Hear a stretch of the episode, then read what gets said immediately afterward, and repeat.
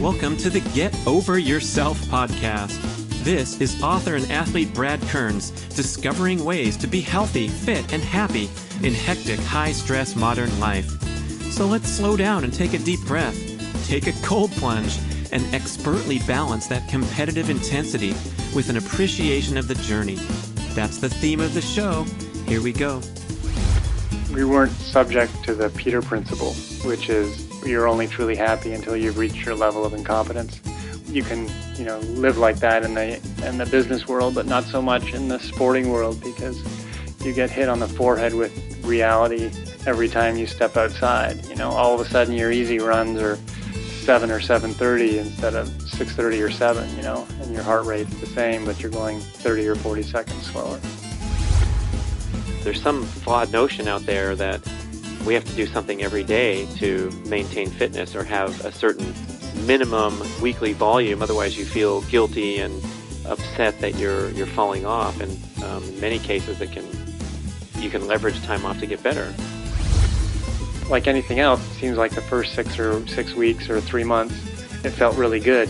And I think when you do these diet changes, which sort of leads me to believe that maybe periodization of your diet is not a bad thing. It seems like whenever I change and try a new diet, the first little bit's exciting and, and you do notice differences. And then over time, you find out that they're not as great as you thought they were in the beginning and, and you do need more as you as you get depleted in whatever that type of diet is deficient in.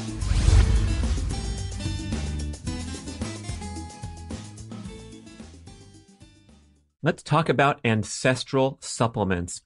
If you're into ancestral health, primal paleo, keto, you know the importance of consuming these unique agents contained in bone marrow, in the nose to tail organ meats, liver, kidney, all that stuff, the great bone broth benefits. Well, how's it going? For me, since years ago when Dr. Cate Shanahan asserted the importance of these wonderful nutritional benefits that you can't get elsewhere, eh, not too good. I don't know how to cook a liver or a kidney, but now your problems are solved forever when you go to ancestralsupplements.com, a wonderful company filled with people who are living the dream, walking their talk, and bottling up the purest, cleanest sources of grass-fed organ meats, kidney, liver, bone marrow, all in these wonderful capsules. I dump them in my smoothie every day. I'm healthy. I don't have to worry. It's an incredible dietary boost. And this is so different from swallowing a bunch of those synthetic vitamins and those giant bottles from the big box stores. Highly questionable health practice. This stuff is the real deal. Grass fed organ meats, pure as can be. AncestralSupplements.com. Hey listeners, I am back with the Mac Attack. That was his nickname when he raced on the pro circuit. It's my main man, Andrew MacNaughton. You heard him on one of the early shows on the Get Over Yourself podcast. It's been a long time since we connected and I had a nice sit down, wide ranging chit chat on all manner of health, fitness, and peak performance topics. So this is kind of a fasten your seatbelt wild ride show because we we have an assortment of quick segues and going off on tangents, and about half of it is really basic, easy to understand, and easy to follow. And as the feedback we received from his girl Julie listening in the next room, she said, yeah. And then the other half was getting into some complexity and some, I guess, fitness training terminology that she didn't fully understand. She said we should have stopped and made some definitions, but the conversation was moving too quickly. So if you're deep into the peak performance scene, you'll dig all our discussion of the complexity of HRV, heart rate variability, and so forth. And if not, you can let that stuff flow over you because the hot points that we hit, I think, are really valuable and give you some good food for thought. Oh man, so we started out with Andrew's proclamation that health and fitness don't intersect very well. Oh boy. Yes, the eye opener of all times that all these burning calories and heading to the gym and doing these strenuous workouts or getting out on the road and putting in your mileage doesn't really promote your health. Dang, that's a tough one to swallow. What a crazy notion. But it's true. And it needs to be much more respected than it is even today when we have all this science and momentum and folks like Dr. Phil Maffetone stating this premise for 30 years that health and fitness are different, and we still don't have a basic uh, acceptance of this position. Instead, we're thinking that the key to being healthy is to go out and sweat and burn calories indiscriminately. And now we're seeing the fallout finally. Uh, there's an epidemic rate of uh, heart problems among serious athletes. There's been numerous uh, prominent articles, discussions about this. Dr. James O'Keefe's TED Talk uh, references some of that. You can Google articles like One Foot in the Grave, Running on Empty. Uh, these were in prominent publications like the Wall Street Journal and Outside Magazine, chronicling uh, this tragic pattern of pictures of fitness, the the six pack laden, prominent, long term, highly competitive endurance athletes dropping left and right. Uh, blowing out their hearts due to overstressed patterns of repeatedly hitting it hard for years and decades out on the road or even in the gym. So we have to respect this concept that health and fitness are two different things and do more things that protect your health and still can promote fitness if you do it properly. Uh, but Andrew makes some pretty bold statements that might offend the hardcore endurance enthusiasts, saying that uh, per- participating in a long distance triathlon is in no way healthy. We talk about the diet experimentation that Andrew's engaged in in recent years. And this guy is pretty hardcore and precise and devoted. So the data that he comes up with, for example, his experiment with keto uh, was very disciplined for 18 months, and he has some interesting insights about that. Uh, we talk about scientific studies and being wary of study conclusions, even on the most respected and uh, methodically carried out studies. I'm still calling BS in a lot of ways because uh, the individual differences with the study subjects relating to your particulars. So we get into that topic of kind of uh, maintaining healthy skepticism and also uh, being open and constantly challenging uh, the propensity that we all have to form fixed and rigid beliefs about things. And the carnivore diet was an example that we discussed where the basic premise that you don't need to eat uh, plant life, fruits, vegetables, nuts, and seeds, they do not even need to be consumed, uh, pretty much challenges the foundational elements of healthy eating that we all share and have shared for decades. So uh, that was interesting. And we come at you hard with a big finish where we both get riled up and offer a very emphatic recommendation to choose out of these disastrous cultural patterns that are putting us in complacency and the widespread adoption of lazy, unhealthy lifetime habits. The sacrifice that you're making, uh, which is to endure uh, almost certain pain and suffering if you're unwilling to change your habits. So we give you a big time pep talk at the end to turn things around, clean up your act, make some healthy choices, and lock those into habit. And Andrew's great uh, disposition that uh, nothing is a sacrifice for him, everything is a choice. So all the healthy things that he does are entirely because he wants to do them rather than he has to do them. Andrew MacNaughton from his top secret training enclave in Southern California. Great to catch up as always. Enjoy the show. Welcome to the Brad Kearns podcast. I'm filling in today and I'll be interviewing Brad. My name is none of your, your business. Hey, uh, great to be here. Thanks for having me, Andrew MacNaughton, uh, frequent favorite guest on many podcasts. Uh, you've been through the, we, we've been through it all. And so today uh, instead of a detailed outline and exciting topics to discuss, I think we're just going to let it flow. We've been talking off off camera, off mic, warming up. Free flow. Yeah. So I mean, you're uh, on this incredible health enthusiast path. You've investigated so many things, and um, I guess uh, diet would be a good uh, conversation point to talk about because there's all kinds of wild and crazy things floating around. We've talked about carnivore a little bit and tried it out. So um, let's maybe go through the last uh, decade or so and some of the fun things that you've uh, dabbled in, experimented in, what's worked, what's mm-hmm. what are you skeptical about when we have all these uh, promoters out here uh, touting this and that. Same with supplements. We can just segue into okay. all that. We're going to load you up, man. Okay, so first thing that comes to my head when we talk about this, I was talking to my doctor for my annual physical on Monday, and we were talking about health and fitness and how they basically don't really intersect much. You know, and and, and I could you I, explain that, please? I, I- mean, listeners, if that one passed by you, Mhm.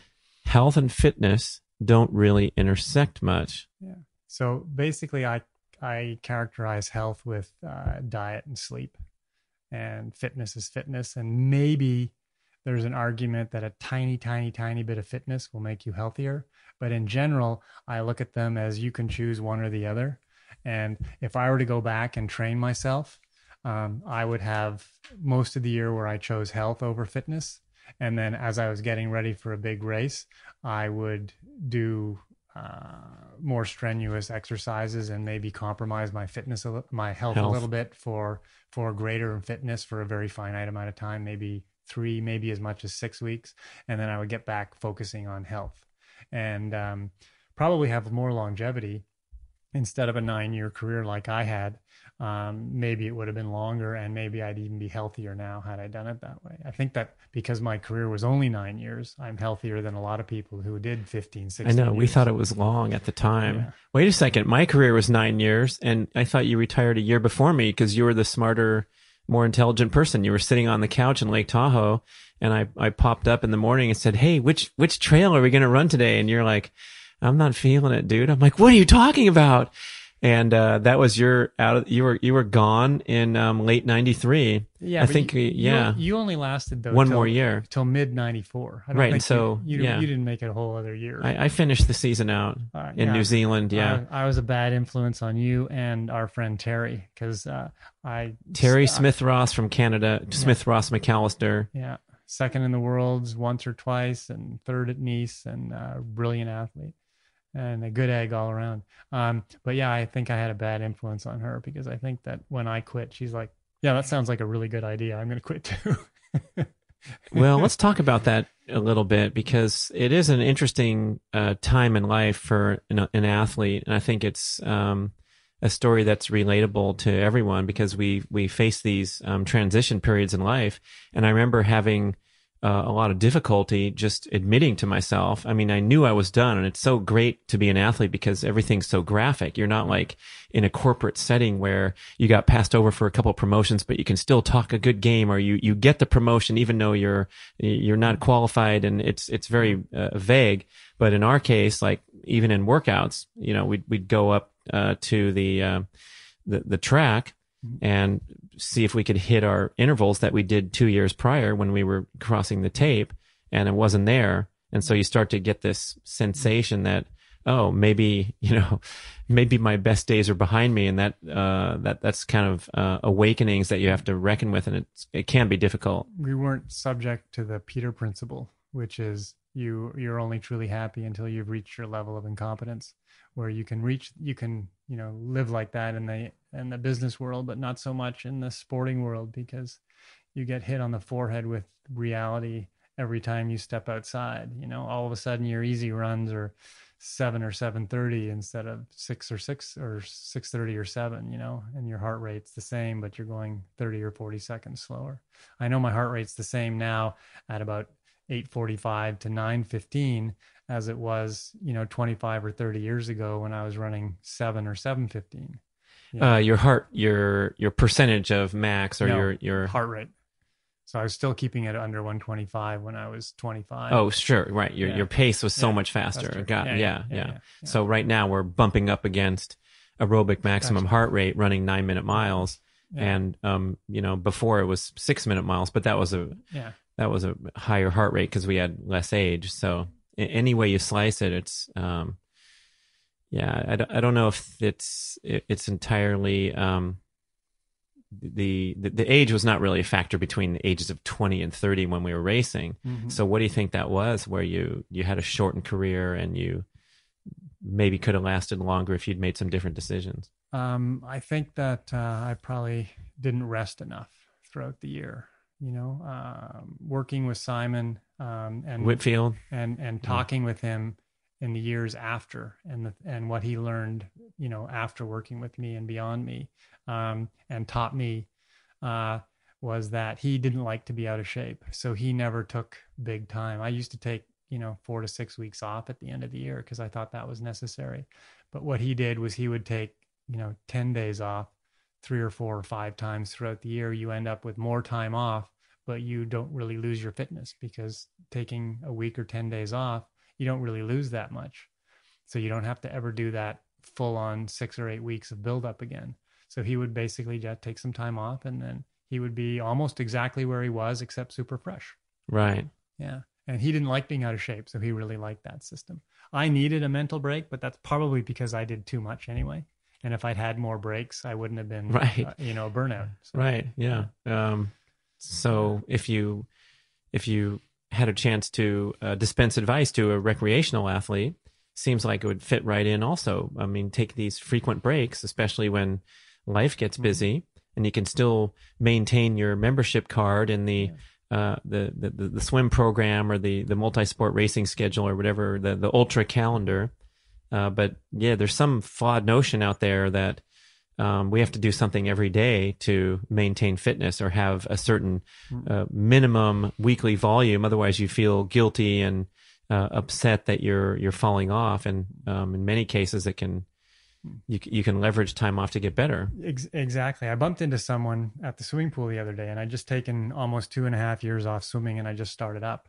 And I bumped into a guy. He was like, "Yeah, I had a lot of work and a lot of travel, and I missed a couple of weeks, and now I'm basically starting from scratch again." And I didn't really encourage the conversation, but in my head, I'm thinking, "Yeah, it's probably good. Two weeks, you you know, you, two or three workouts, you're back exactly where you were. However, you're rested." but maybe not with all the work travel because you're tired sort of in a different way. But um, I think physically, yeah, taking a week off every now and then, you don't really lose much, but you recharge and you get back on it. And the idea that, you know, a lot of the coaches do, a, co- a lot of coaches say, especially in the amateur ranks, is they really want you to get consistency. And that's, you know, hugely important, as we know.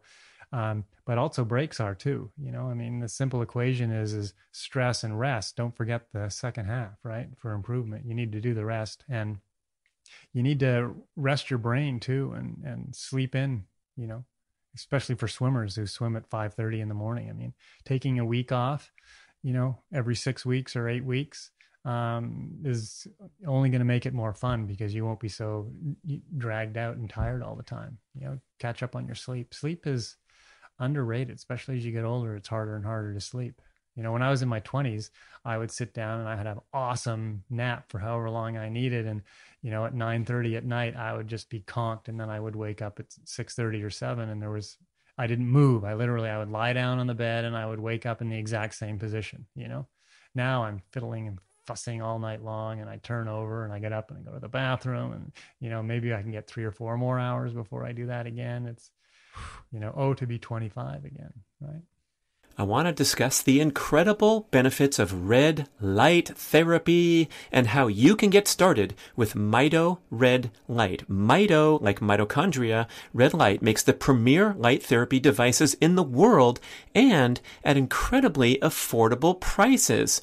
I stand in front of my Mito Pro 1500 unit every morning, carefully exposing my eyeballs, other important balls, and my entire body to special wavelengths of red and near infrared infrared light. When I tell people about my daily devotion to red light therapy, they typically ask, Does this stuff really work? And the answer is yes. And there are thousands of studies supporting its effectiveness. Here's how it's called photobiomodulation where specific wavelengths of red and near infrared light, red's visible, near infrared is not visible. That's why it looks like only half of your panel's working. These wavelengths help mitochondria in cells throughout your body produce more energy and clear waste products more efficiently. Red light exposure helps mobilize nitric oxide trapped in the mitochondria and allows oxygen to return to the cell and increase ATP production. The benefits are proven again and again for skin health, muscle recovery, joint pain, and numerous inflammatory conditions. Red light therapy is also beneficial for circadian rhythm alignment because we generally get far too little direct sunlight and too much indoor blue light from screens and light bulbs at the wrong times.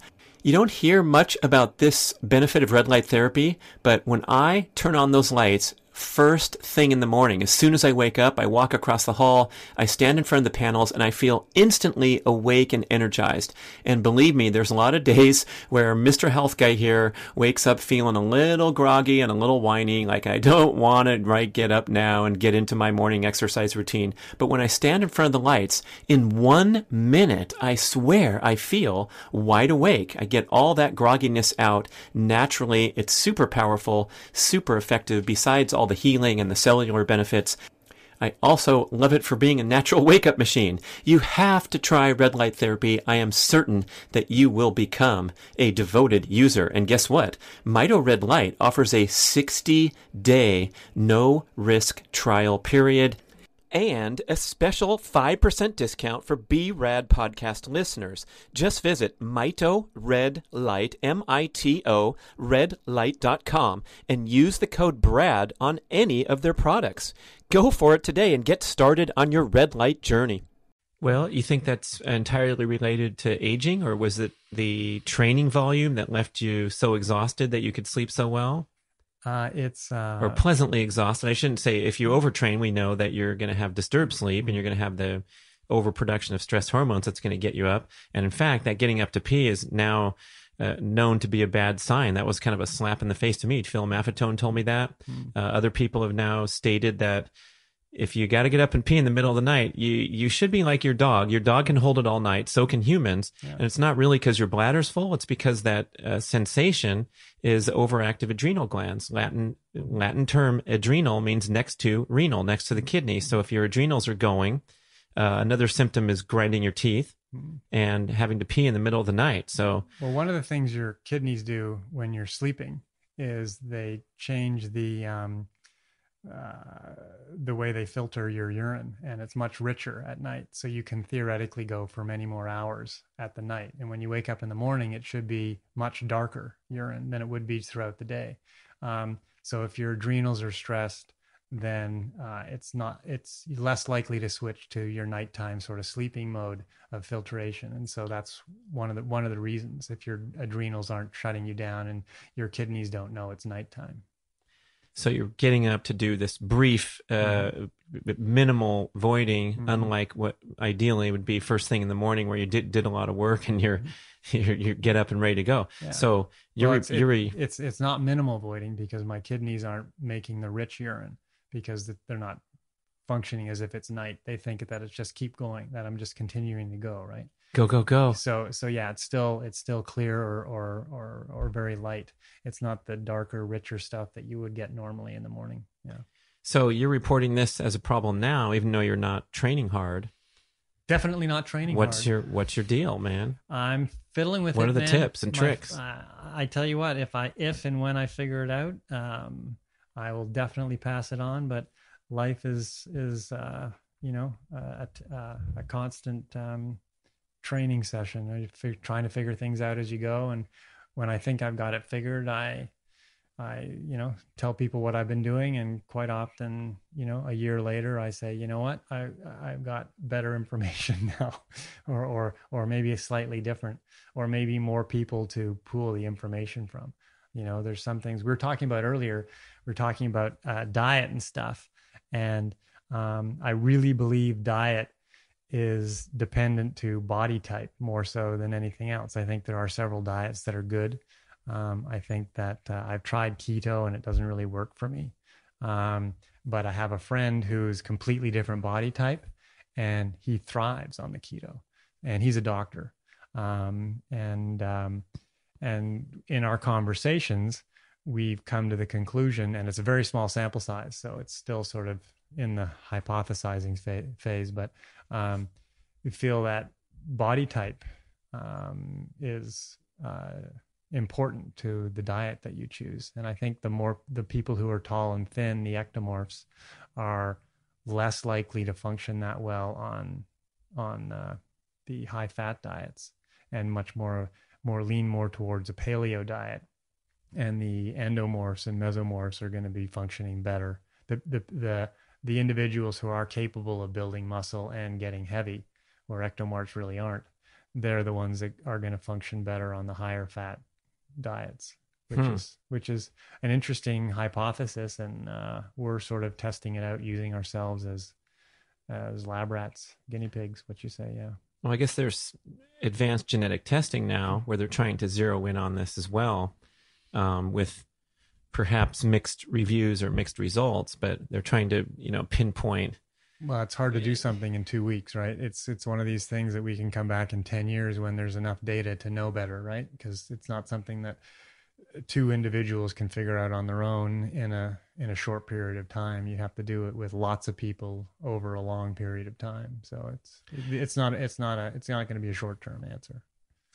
Uh, however, the the ability to um, test and refine and assess how certain foods make you feel in certain meals, I think everybody can make a lot of progress there. Especially like Maffetone's two week test that he's been communicating for over 30 years now, where if you eliminate all these um, high glycemic carbohydrates for a couple weeks and see see how you feel, most people have this incredible awakening of health. They lose a bunch of weight. Same with anybody who's Oh, I think transitioning from yeah, I think one thing to another. I think definitely if you cut out crap, you will notice a Right. huge So difference. that, that was my next thought was like, no. hey, you're These- hearing so much about yeah. the variation. Yeah. It's individual, but we have so many common, Yeah. we got to come to the common ground. Yeah, yeah. So first Yeah. of all, you have to realize that that I am very disciplined and and and when I do these diets, I, I really pigeonhole myself and I do it very strictly.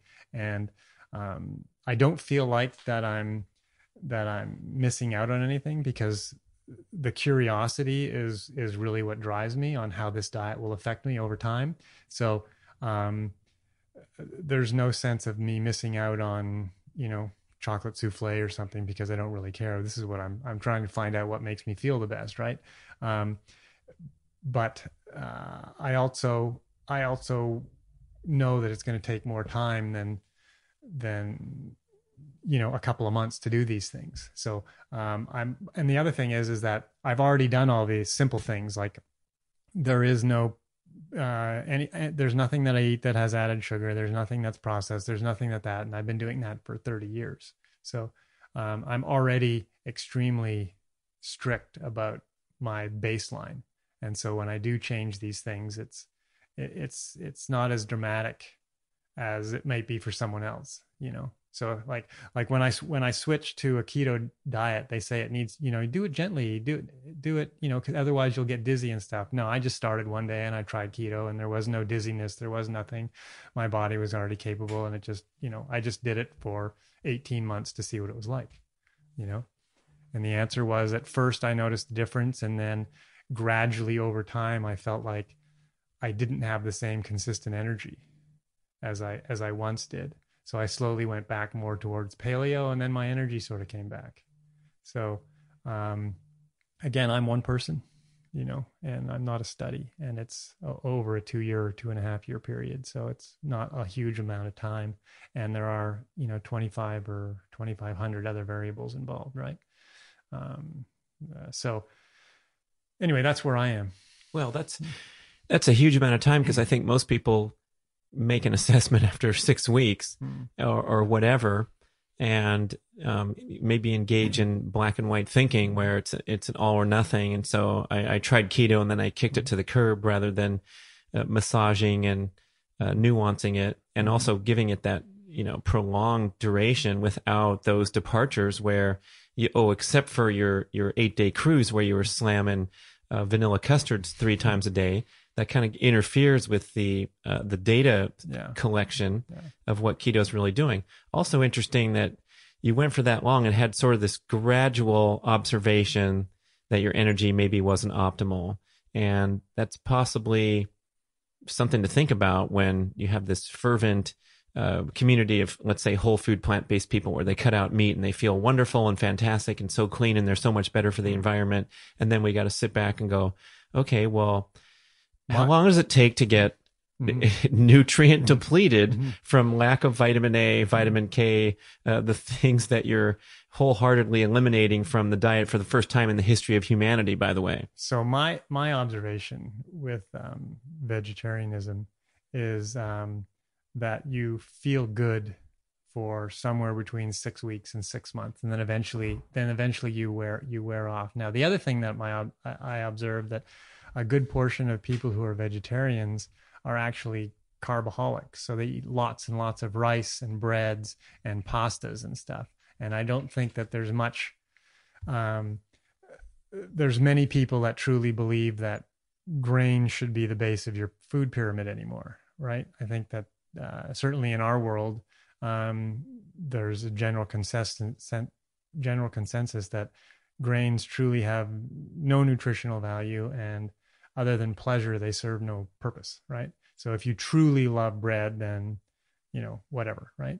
Or if you truly love pasta then having it once in a while uh, whatever. But if that is your your staple and that is the main portion of all your meals then you could probably make healthier choices you know? And so i find that that's probably the primary area where vegetarianism goes wrong for me in in my in my thinking anyway mm, if, because if, you've excluded uh, these nutrient dense foods you're forced to uh, choose from a smaller subset and in that subset are things like grains yeah. which can provide a lot of calories and a lot of bulk to the diet mm-hmm. and boy i mean it, it seems like you know how much how many mountains of kale would you need to eat just to fuel especially if you're an athletic type or something like that um, the volume of food consumption necessary because you're cutting out mm-hmm.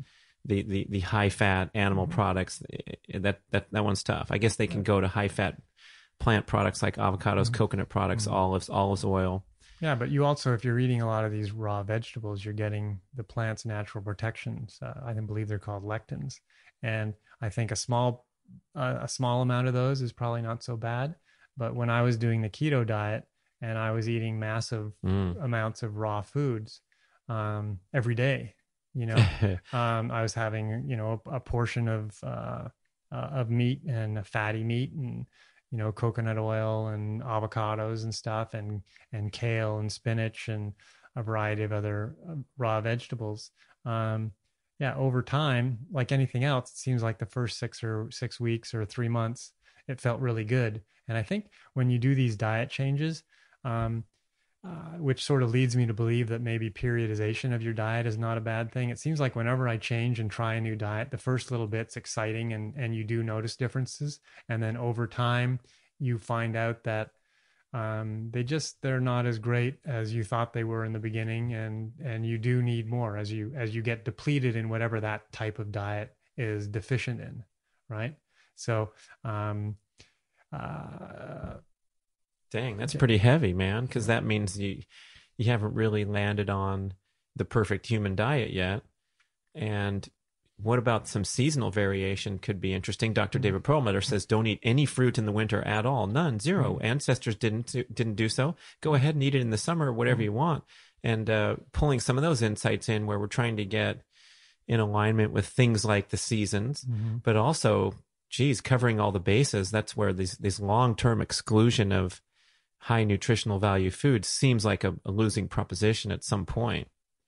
Yeah, I, I think I, you know, and like I said, I don't really, I don't really know, and I haven't done seasonal, um, seasonal diets, but I have read about people who don't eat fruit in the winter, and is, is it maybe because fruit needs more sunlight to be properly metabolized? You know, I mean, I, I don't know. Is that the case? It's. I think the argument is the um, circadian rhythms, mm-hmm. the shorter days, the longer nights.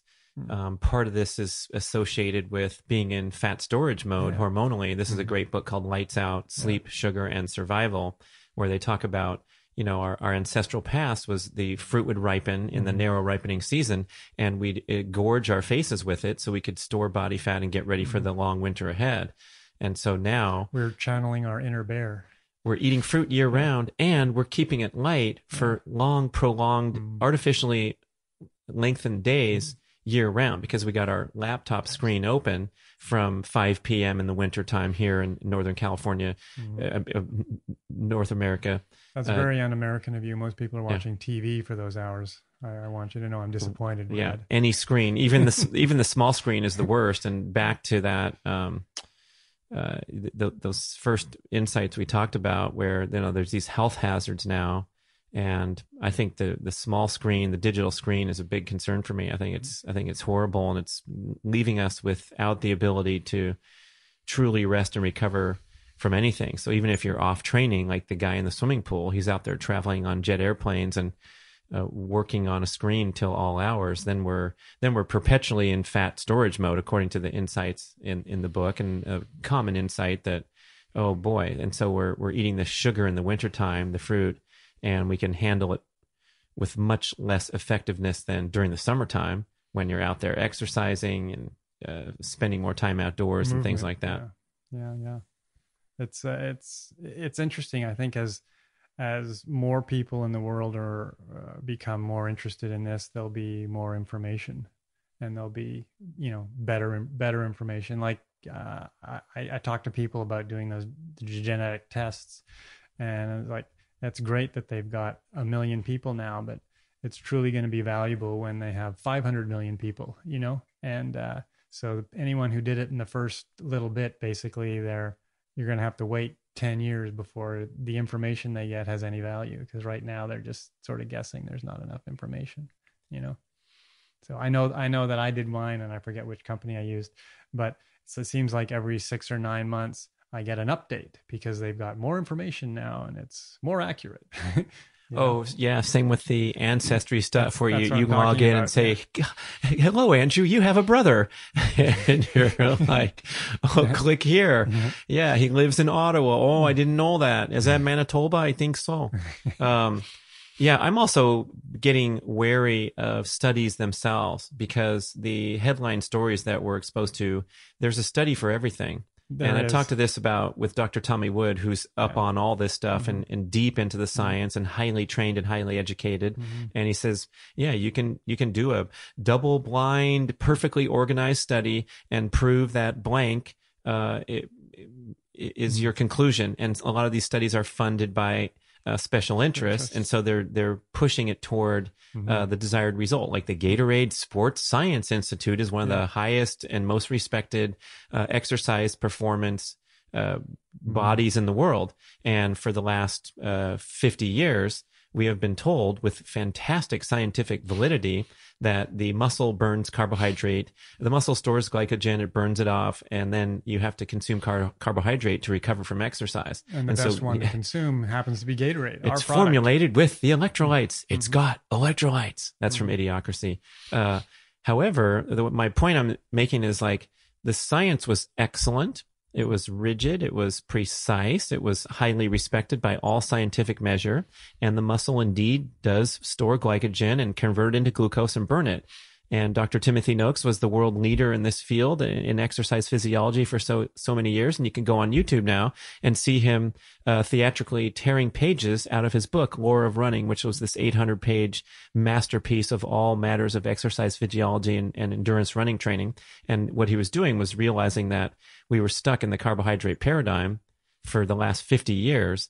And now we finally realized that the, the athlete can operate uh, on a fat based paradigm. Therefore, all the notions and all the fantastic science that was valid can be reconsidered because there's a whole nother portal. Like we've we've just landed on a different planet where there's more oxygen, so we can live life differently. And that's kind of that that's a grand example. Mm-hmm. But I think uh, these little studies that come out every week, where my mom sends me the clip, like, did you mm-hmm. see this red meat is now cancer? So what about your carnivore thing? And oh mercy, it's um, was, it's tough was... to wade through unless you're knee deep into this stuff all day long. And then when you're knee deep into this stuff all day long, that's when you're really stupid. That's my conclusion about myself. yeah, a little knowledge is bad. A lot of knowledge is worse. Yeah. Yeah, I mean it's it's it's hard to know what to think. And a good example, maybe we can get into this a little bit because I know you dabbled here too. But this is 2019 when I was first really slapped in the face with this premise about the nose to tail carnivore eating pattern.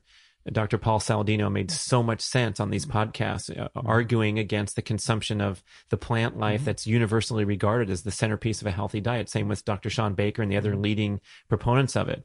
And I couldn't get it out of my head. So I had to go try it and experiment with it.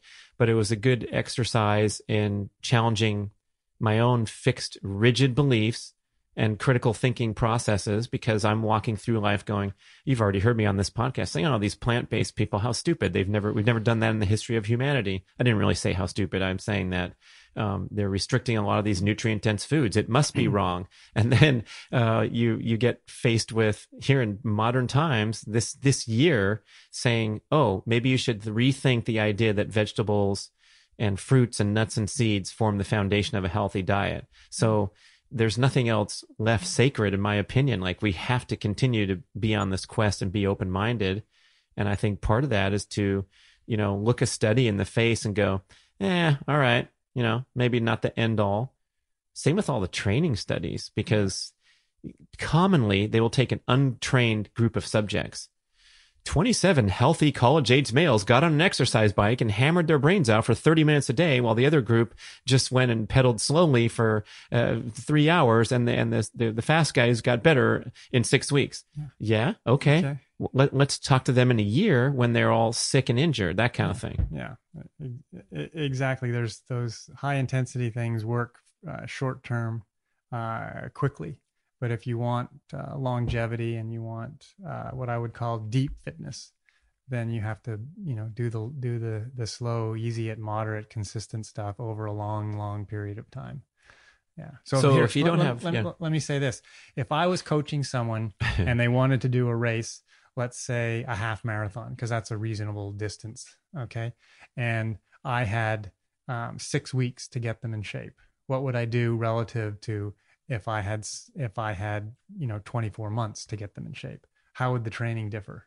Right now, for me, probably not that much, because I'm a believer in you should only do what you can what you can do, and you just show up on race day as healthy and fit as you possibly can be in that moment.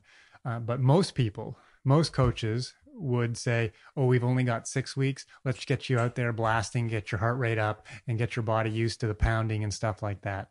Um, uh, and and it's very possible that their system would give better results in that really short period of time, right? But I always come from a health perspective, and I'm like, I want that person in six weeks to come back to me and saying, "I love this. Um, I had a good experience. Um, let's keep doing it, and we'll see what I can do at the same race next year." Right? And that's sort of the way I look because I I love these endurance sports, and granted, they're not really healthy. You know, oh, the show is sponsored by the Ironman Racing Circuit. You too can sign up. Yeah. 2.4, 112, and 26. Put them all together, and you're an Ironman. Yeah. So it's the, not healthy. It's no, it's not remotely healthy. Um, but if can it be if it's fun for you, can it be possibly healthy? It can. Is there a way? If I said, Andrew, my dying wish is to do an Ironman well, Can you help me do it in a healthy way? Well, if, if if it's your dying wish and you're planning on dying anyway, then what difference? Go for it. Yeah, try to break try to break nine. Yeah. Sure. Yeah. Um, uh, the answer is no. I I don't believe you can do it in a healthy manner. I think you can do it in a healthier manner than a lot of people do. Just slow down. Um, yeah. Basically. Basically, just, just strive for slow down. So yeah. so there there's an effort level between world class athlete pace. So I don't, and I know that better than I know age group pace. So the, the pace between a half Ironman and an Ironman is like the dead zone for training, right? So you should basically never train there. Um, it's not hard enough for it to be considered hard, and it's not easy enough for it to be considered easy.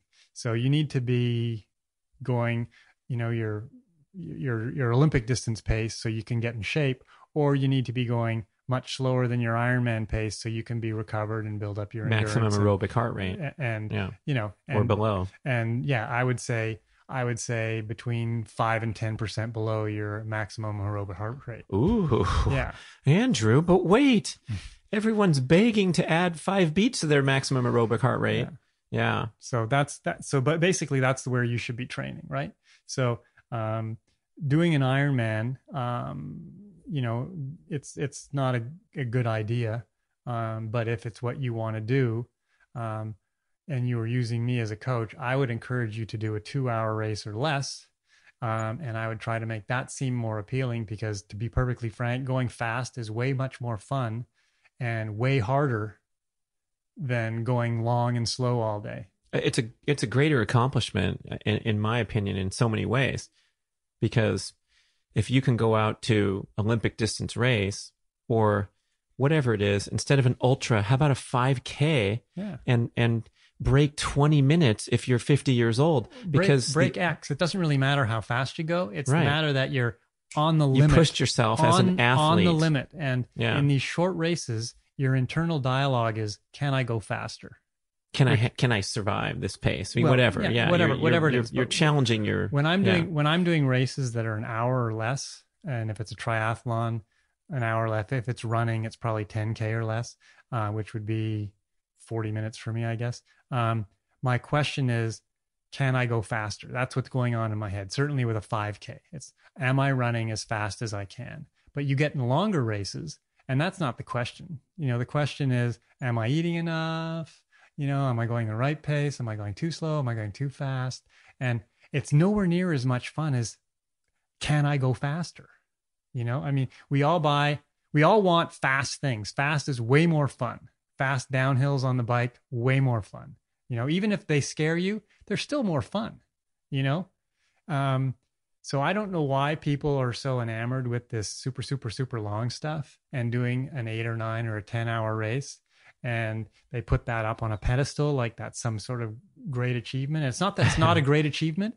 It's just that it's not as much fun as going fast. yeah Hey, I want to tell you about Schwank Grills. This is a revolutionary portable gas infrared grill that uses the exact same heating technology as the world's best steakhouses. You heat up to 1500 degrees Fahrenheit to grill the juiciest steak you've ever tasted in as little as three minutes. Can you believe it? That's right. You do not have to go to those crowded, noisy, super overpriced steakhouses anymore when you have the same technology in your backyard. And the Schwank portable infrared grill is not just for steak. You can make chicken wings, hamburgers, seafood, lobster, vegetables. I make salmon in three minutes. They even have a pizza stone accessory. I want you to visit their very informative and mouth watering website at schwankgrills.com. That's S C H W A N K. Everything you cook faster, juicier. The speed is so important, so convenient. Uh, there's a drip tray on the bottom, so you let the juices drip down. I love the bison burger, the venison burgers. That's my game. And then you can add a mixture of butter, spices, whatever you want into the tray. Pour it back onto your meat or your salmon for a huge improvement in flavor. Are you getting hungry? I am. Let's go to schwankgrills.com, S C H W A N K grills.com, and up your home cooking game. This is a one of a kind grill. I have a great discount code for you, of course. It's BRAD150 to save $150 off your purchase of a Schwank grill. It's, you know you you you endured something tremendous and you finished Yeah. my young friend Tyler Curley, maybe I'll make him listen to this show, so we'll have a little uptick in the in the ratings. But he just finished the Western States hundred mile run. His father finished it uh, twenty plus years ago, and it was such an incredible emotional experience for the family and him Mm-hmm. training hard for this thing. And to to say that you ran across the Sierra Nevada mountains in one day Mm-hmm. is a phenomenal athletic accomplishment. It's so Indeed. difficult that you know it, it kind of puts you in the same realm of like can my body do this is this athletic challenge something that i can survive and the the odd the odds are against you because it's so difficult the dropout rate's huge but then when you get like uh, these mass participation marathons where they're running the New York City Marathon with 60,000 people. Okay, that's cool. You get to tour around the city on foot, and that's nice. But if I came up to one of the spectators and, and put a gun to their head at the starting line and said, Hey, you're going to do the marathon too. Guess what? Most people could finish it, Yeah. but who cares? Because Yeah. it's not a quali- it's not an Yeah. athletic event so much as like, Hey, I survived. It's like saying you survived a tough plane ride with a lot of turbulence. So Mhm. what? Yeah. Uh, when we're getting, I mean, that, that, that, sounding a little harsh to people, but that's why I wanted to put the plug in for something that's, you know, a- a goal that's super daunting and maybe a once in a lifetime achievement of going, let's say, 100 miles. Mhm. But I think there's a lot of in between here where uh, the triathlon, pro- triathlete's progression is to keep upping their distance as they get more experience and therefore supposedly more legitimate if they can keep upping their distance rather So- than why don't you go faster next year? Like you said to your hypothetical coach person let's go back and do this sprint triathlon and take 10 minutes off your time. So here, here's here's the the misconception is in triathlon you have the Olympic sport, and that's where all the best athletes are. All right, and I don't think you'll get too many arguments for that. And when they can't compete, then they go do Oh. longer ones. Okay, and I believe that that's pretty much fact. You won't get too many people arguing with that. So my my my thinking is, and as a 56 year old person, I don't miss being able to do 100 miles because I can do that on my bike. I miss being able to ride at 30 miles an hour. I really miss that. Not so much that I'm going to buy an electric bike because that's not what it's about. It's about the feeling, right, of doing it yourself, right? those electric bikes won't go 30 either sorry pal Well, they, you're gonna have to they can do it with me, right? right Um, but uh, yeah, I miss running sub five minute miles, the feeling. And I've never even run a sub four minute mile. I can't imagine what those guys feel like when they're out running seven or eight minute miles or nine minute miles and they used to run 355. It just must be catastrophic for them. I was, I was, I was daydreaming while I was running the other day and I was like, gosh, maybe I'll try to run a fast mile at, you know, when I get to be 60. And then I was thinking, then I'd be up against people like um, Steve Scott, and he's run like 110 under five minute, pa- under four minute pace or something. And I'm like, so maybe I shouldn't be thinking about how well I can do relative to anyone else, but I'd be curious to see what I could do at 60. And then I was, then I was just thinking, it's like, that'd be really, really discouraging if I couldn't break six minute miles or something. And then I was sort of doing the math, and I'm like, yeah, I don't know if I could break six minute miles. Oh, I tried You know? recently, and I Yeah. felt like uh, I just was talking to Mark Allen about this because he said his endurance right now is abysmal and depressing. yeah. The greatest, uh, in- arguably the greatest endurance athlete, greatest triathlete of all time, undisputed, and he's what near your age, maybe maybe he's hitting sixty closer. Um, and so I guess you lose that something, Yeah. that juice, and I think it's um, possibly akin to um, battery life, where we blasted out so much effort in our younger days that there's just you know the brain and the central governor and all these Mhm. things just don't want to go out there and um, Well, suffer to that extent. I also think that the 60 year old body, whether you're whether you're burnt or not, just can't do what the 25 year old body can. Yeah, but there's a podium guy at Ironman, right? Let's Mhm. go look him up. Mm-hmm. Um, the guy from Florida who was uh, notorious because he got busted for doping. No offense, but he was, you know, he was setting records at all the age groups in Hawaii, and he was into his 60s with his Mhm. six pack, and he was going at a very, very respectable time. And I question whether somebody like you or I or Mark Allen even has that much juice left to get into training. If someone paid you $10 million to try to break 915 at the Ironman, well, maybe you could do it because you were pretty fit when you were 50. And I'll use myself as an example 25 years removed from anything impressive endurance related. Wow, it's just hard to imagine, just like you say. And a, a six minute mile, as I tried recently, I felt like 447, Andrew. I mean, I was mm-hmm. running hard on the bike trail, nice flat path, and then checking that watch going, mm-hmm. what the F? Mm-hmm. you know, it just, Yeah. it's, it's mind boggling because I, I could mm-hmm. swear, look, I'm up on my toes. I'm running strong. I feel pretty good. And then the, then the clock says something otherwise. Yeah, the Yeah. clock the clock moves a lot faster now, and uh, um, I mean I don't know. I don't Albert know, Einstein proved that insight to be true. It's all right. relative to the eyes That's of the right. observer. So I should call my effort of 447 think- because it felt like that, and that's all that matters. I think that if no one was there, it was ever you whatever you want it to be. Um, I also think that um, uh, as as a percentage of your life, right, uh, six minutes is uh, uh, way less of your life than 447 was 30 years ago. So you're actually running faster now. Well, the other thing I feel like at this age and broadening my perspective of fitness from this extreme endurance experience that we had when we were younger is that fitness means many other things. So my my quest has been uh, to broaden my, uh, my strength, my power, my explosiveness, and try to preserve this because I think that's especially more important to preserve over the next decade and over the decade after that than the endurance. So, you know, if, if your endurance is respectable, Dr. James O'Keefe has talked about this and um, many other people. If you can hit this very low baseline of two and a half hours a week of very moderately paced cardiovascular exercise, you have an A plus in cardiovascular health and heart disease risk minimization just from brisk walking or a couple jogs, a couple few jogs a week and keeping active. Mm-hmm. And then as you exceed this two and a half hour, that's the threshold mentioned by Dr. O'Keefe. He has a great TED talk called Run for Your Life, but not too far and at a slow pace. That's the Mhm. title of his TED talk. If you, if you exceed that, you're going just for fitness. And Andrew MacNaughton says fitness and health have minimal crossover. Now, what about on the other side? We're going to lose muscle mass. We're going to gain spare tire as the decades go on, talking to, to males with that spare tire comment, but females are going to be changing their hormonal and their body composition, losing the muscle mass, becoming more brittle, more at risk of accident, losing balance, all those things. So if those things you can Bone kind of focus on, too.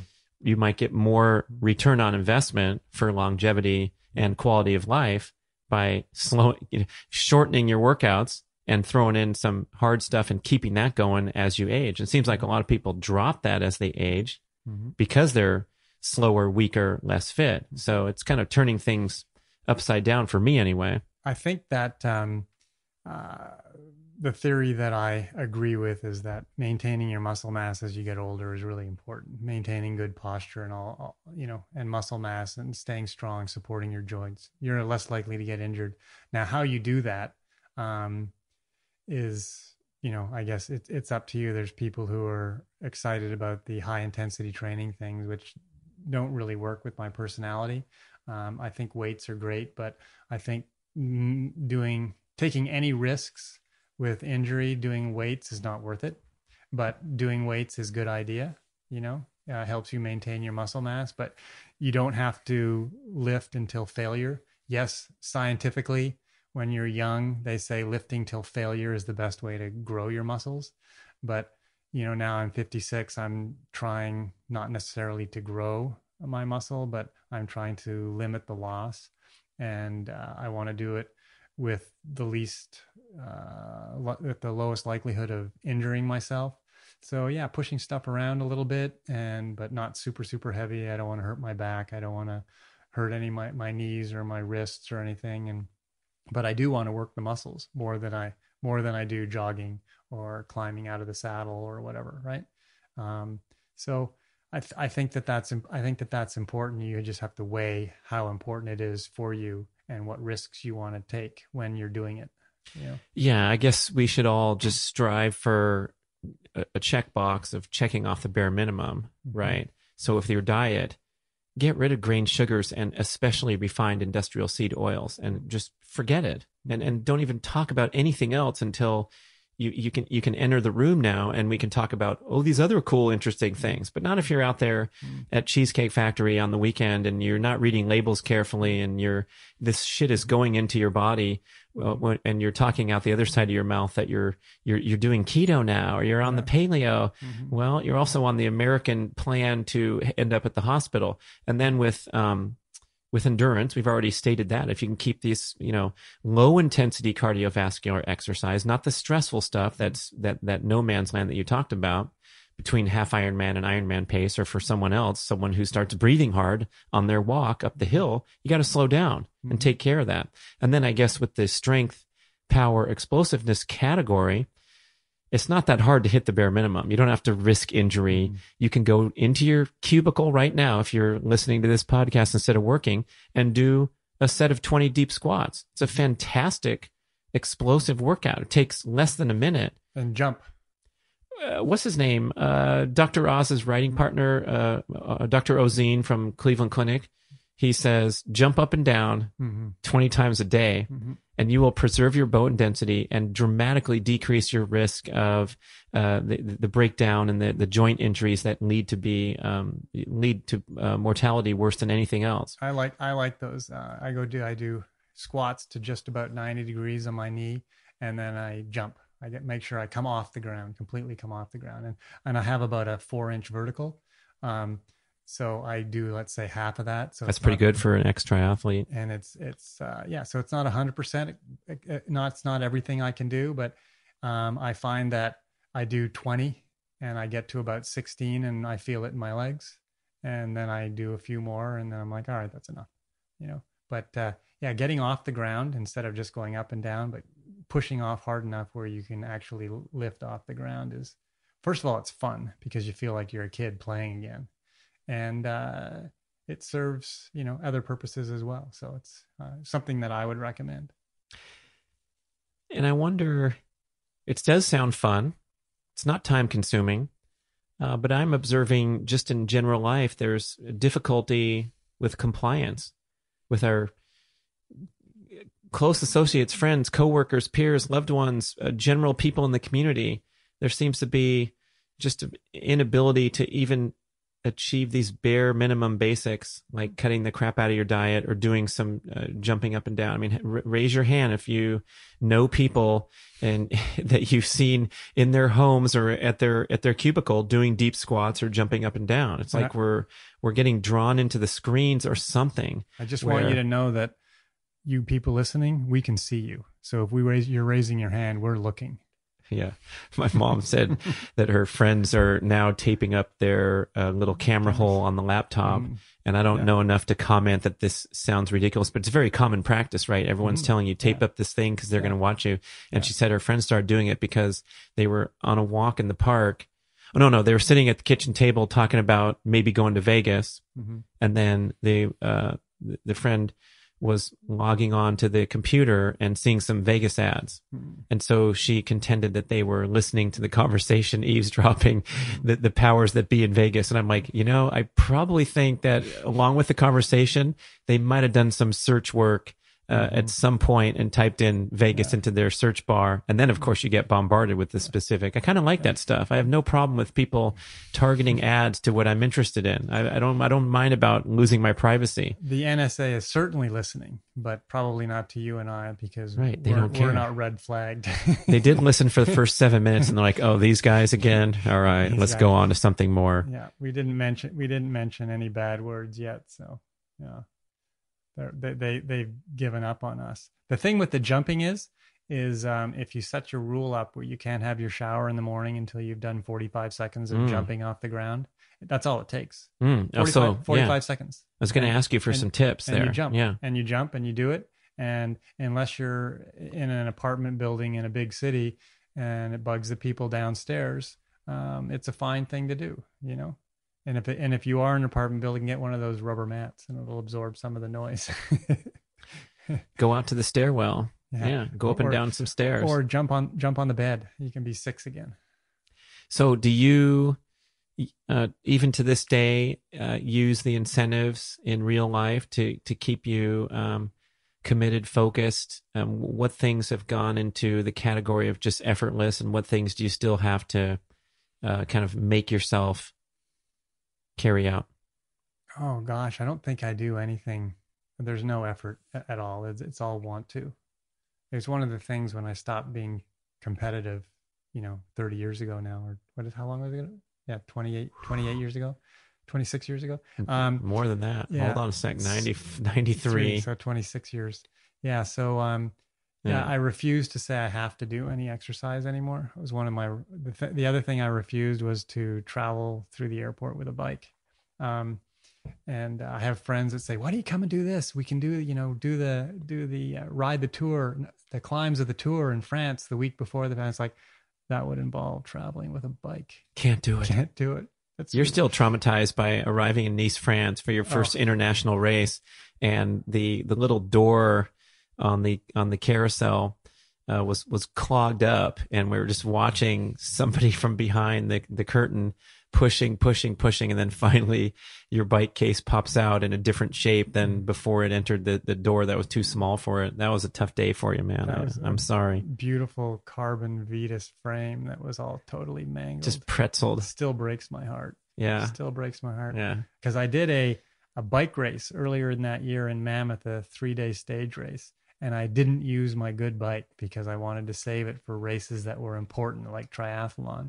And that bike had like four races on it, and uh, I could have used it in the Mammoth race because the bike that I did use broke twice. So, yeah. So no more, no more traveling with a bike. Uh, but no, the but however, my friend Kyle, who did it this year, he said I didn't bring my bike.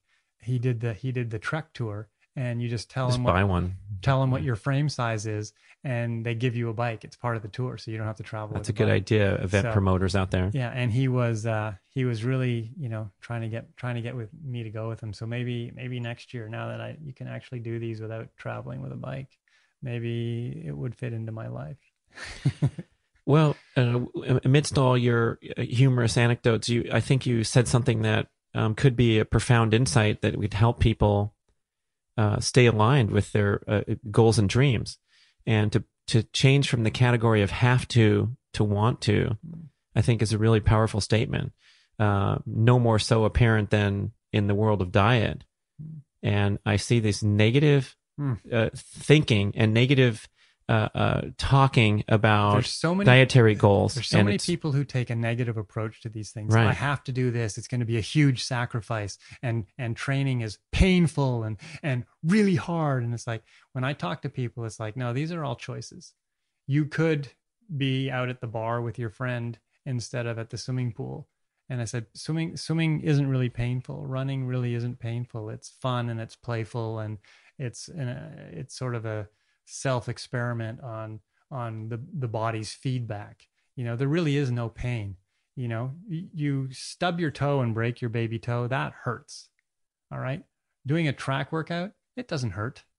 It really doesn't hurt. You know, it's it's playful, it's fun. You're 100% in control.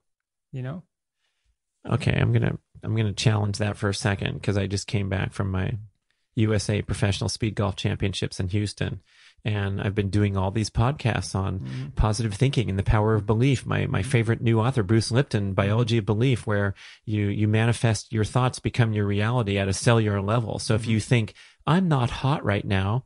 I'm okay, or I'm going to live to be 123. Better example, mm-hmm. that's my firm belief, and I'm going to live the rest of my life with that number in mind and that type of journey in mind, and and own it in every way. And it has a lot of a tremendous amount of power. But I got overheated on the golf course, so I had to walk on the back nine, and I've never once uh, moved from a jog to a walk in speed golf.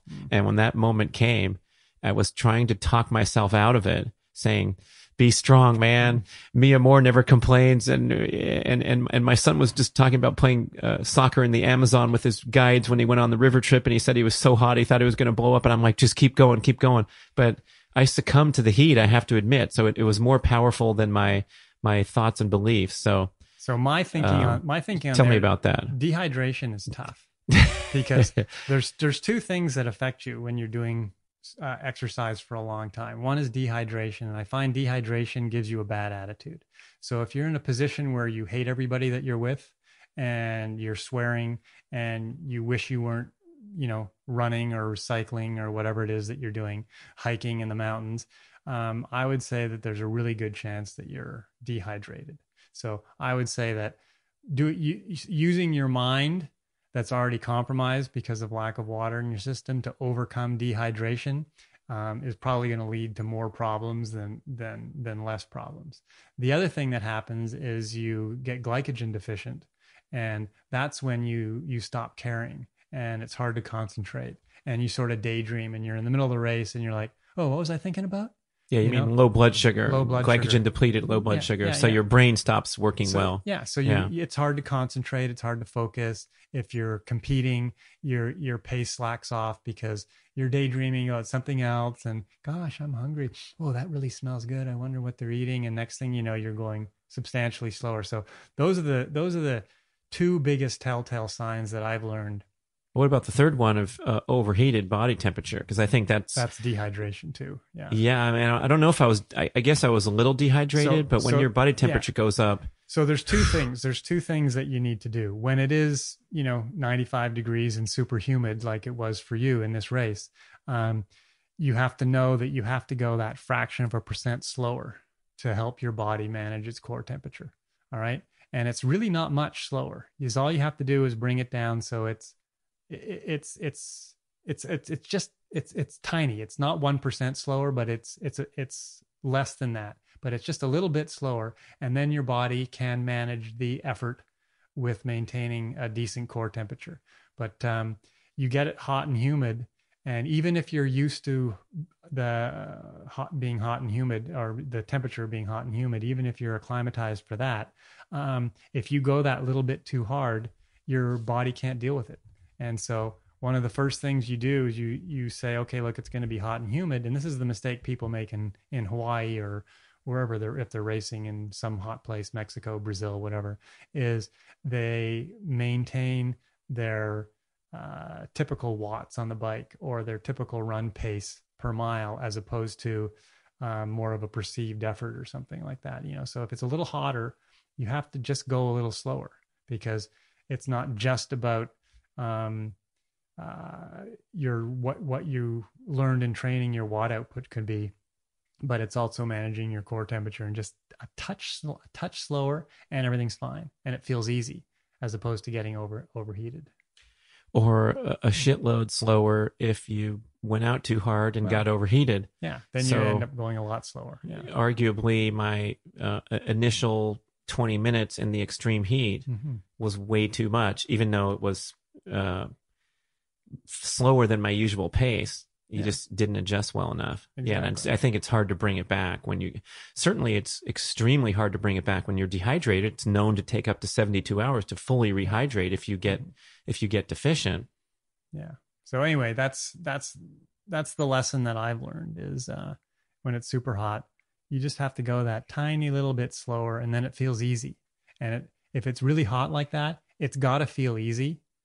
Um, because otherwise it just hits you all of a sudden and you're you're pretty much then you're walk jogging the rest of the way as as you found out. Yeah. so the the we were discussing the notion that these things are not really hard and shouldn't be mm-hmm. feeling like they're suffering or a mm-hmm. sacrifice to go wake mm-hmm. up early for swim. Mm-hmm. You want to put them all into the want to category. Definitely. Will you share the comment you made about the pizza to was that your extended family member or someone at a dinner where they said uh, they were thinking of uh, modifying their diet or you were trying to talk them into something and they said oh, it's too much of a sacrifice to give up pizza. Yeah, too, that's right. So I was talking to someone and they uh, and they they believed that it was too much of a sacrifice to give up pizza. So my question to them was, all right, if your doctor told you that the next time you ate pizza you would die, would you give it up?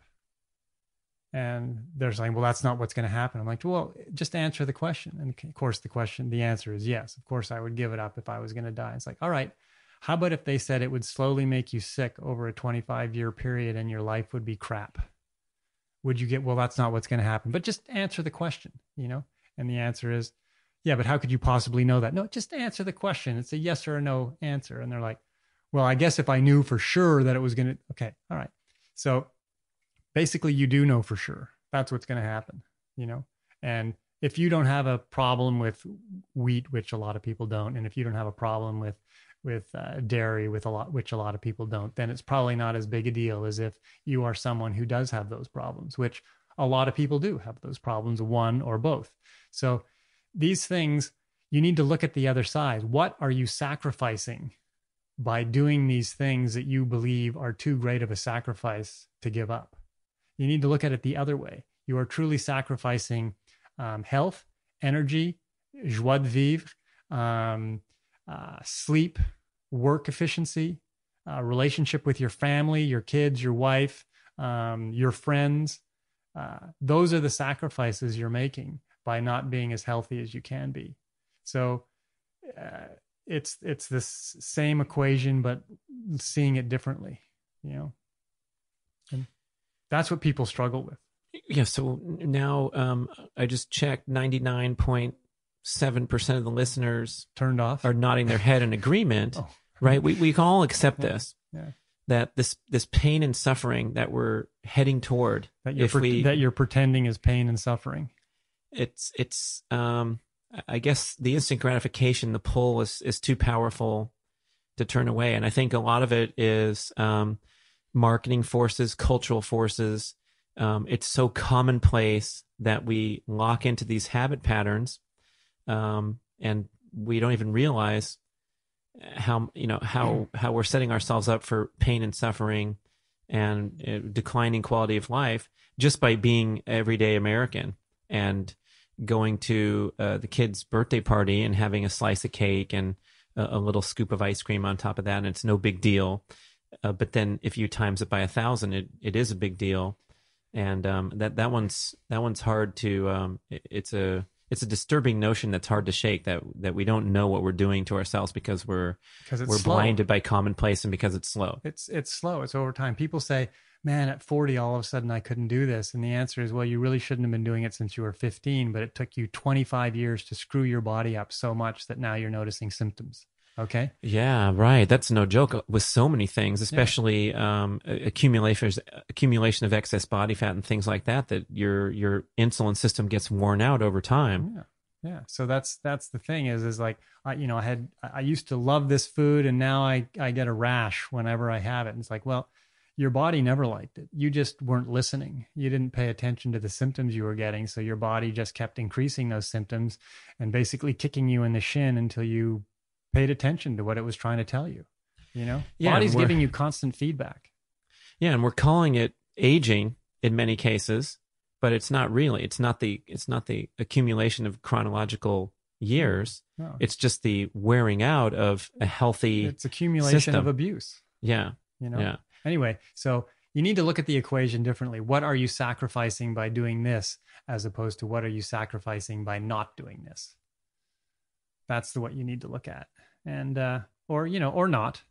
You know, whatever.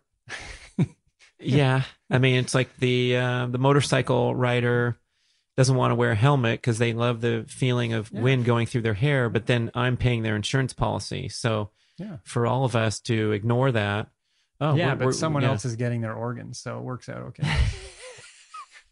I was looking for a finish to the show because we've given you guys so much to think about, and I know hitting you kind of hard with some uh, with some admonitions here at the end.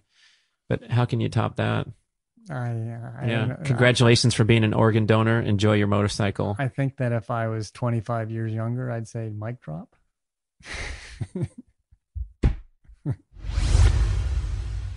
Thank you for listening to the show. We would love your feedback at getoveryourselfpodcast at gmail.com. And we would also love if you could leave a rating and a review on iTunes or wherever you listen to podcasts. I know it's a hassle. You have to go to desktop iTunes, click on the tab that says ratings and reviews, and then click to rate the show anywhere from five to five stars. And it really helps spread the word so more people can find the show and get over themselves because they need to. Thanks for doing it.